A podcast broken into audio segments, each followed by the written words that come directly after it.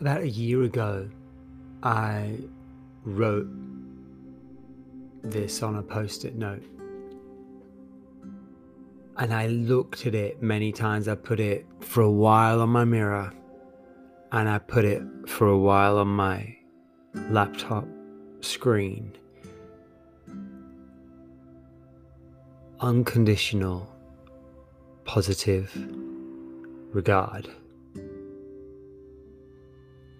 And I used to have a real problem with the way that as trainers we've done this thing for years of just lifting psychology concepts, lifting what's come from counseling and therapy and just inserting it into a, a training and corporate and coaching world.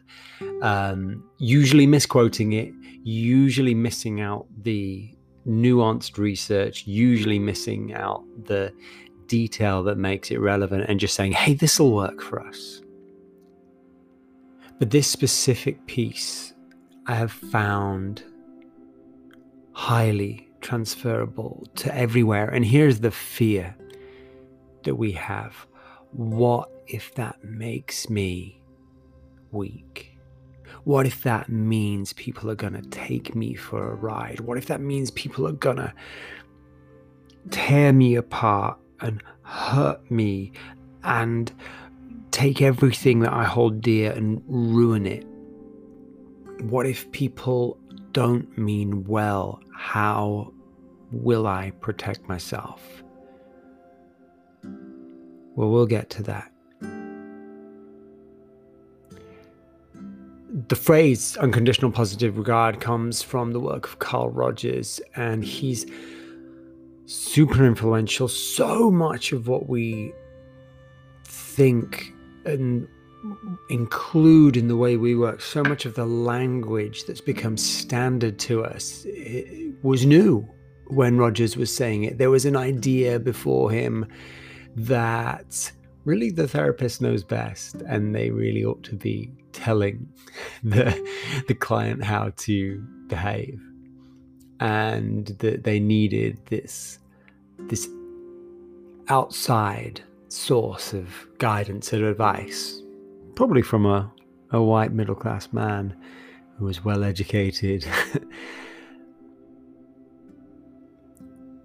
If we have an environment that we feel understood and valued without judgment, then the work of changing can be done with little or no prescription from a higher individual. That's the premise, that's the idea.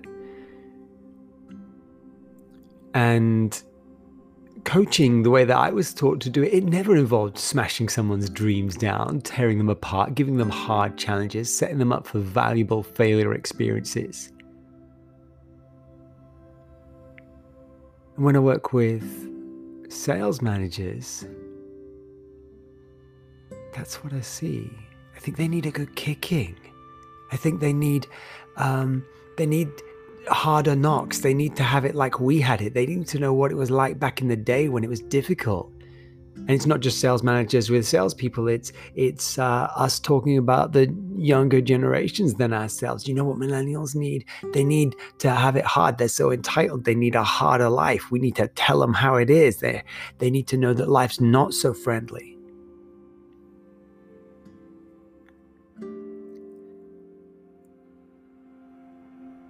when you feel like shit, people pointing it out to you doesn't help you so much. When you've made a mistake, having people show you how big your mistake was isn't usually the thing that's going to help you improve. The attribution error, the fundamental attribution error, the thing that we assume is that if someone is persisting to do something unhelpful, it's probably because they don't get it. It's probably because they don't know. So I'm going to go out there and tell them. You know, even if you end up telling them, here's a way around to do that. Assume positive intent. Now, you might translate that into leniency, going soft on people, but it's not like that. How deeply are we prepared to love people at work, really love them whilst we're at work? My learners, the people on my courses, what if I love them? What if I love them like I love my son? What if I'm going to keep helping and keep helping and keep helping and keep finding new ways to help? What if I'm going to keep reworking my message? What if I believe that when they don't understand something that I've tried to teach, the responsibility is on both of us to rework that and look at it in a new way?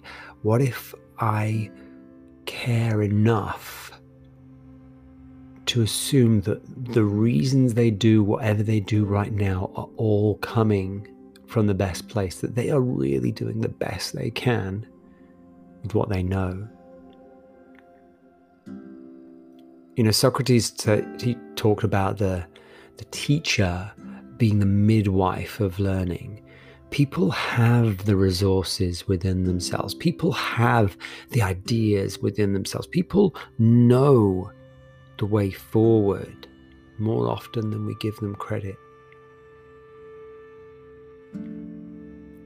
But it's difficult for those ideas to come forward when there's so much fear of being wrong, of screwing up, of accepting themselves enough to make change. You know, when when Stephen Covey talks about the habit of seeking first to understand, he's putting into business language what is effectively an act of love. Love is about seeking to understand someone. Understanding is not just let's intellectually grasp their logic and reasoning, but let's assume that when they've reasoned it out, they've done their best as it was at the time with what they knew and what they had available, and with how tired they were and how stretched they were, and with the pressures that they had on them. And I'm talking about this as work here, but it's all of our lives, it's our relationships, it's our partners. They meant well. They were trying their best already. And if they still didn't make it, it's not because they're an idiot. It's because they might need help. They might be struggling.